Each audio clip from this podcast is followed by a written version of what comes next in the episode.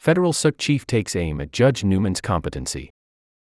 Circuit Judge Pauline Newman is no longer fit to be on the bench, several attorneys with close access to the federal circuit said Thursday. Stay ahead of the curve. In the legal profession, information is the key to success.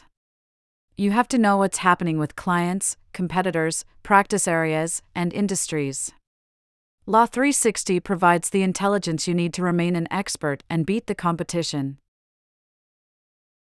Access to case data within articles, numbers, filings, courts, nature of suit, and more.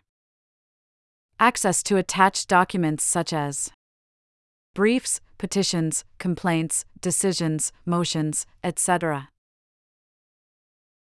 Create custom alerts for specific article and case topics, and so much more. Try Law 360. Free. For 7 days.